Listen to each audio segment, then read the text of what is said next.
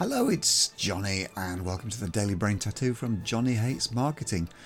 My friend Andrea Watts gave me a revelation recently. She said, Good coaches act like they've come from your future to help you evolve. And, you know, in the past, I've suffered as much as anyone from all the dilemmas of overwhelm, despair, wondering whether I'm good enough, wasting time and money on tools and tactics that don't work, and loads of crazy stuff. But just because I did all that doesn't mean you have to, any of my clients have to. In fact, because I did that, probably means absolutely that you don't have to.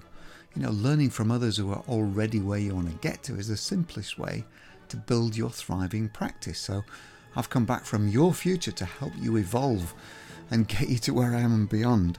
So, jump on the johnnyhatesmarketing.com website right away. Have a look at the client attraction blueprint. And if it appeals to you, reach out and let me know because I have come from your future to help you evolve. That's it from me today. I'll see you again tomorrow on the Johnny Hates Marketing Daily Brain Tattoo. Bye for now. Bye.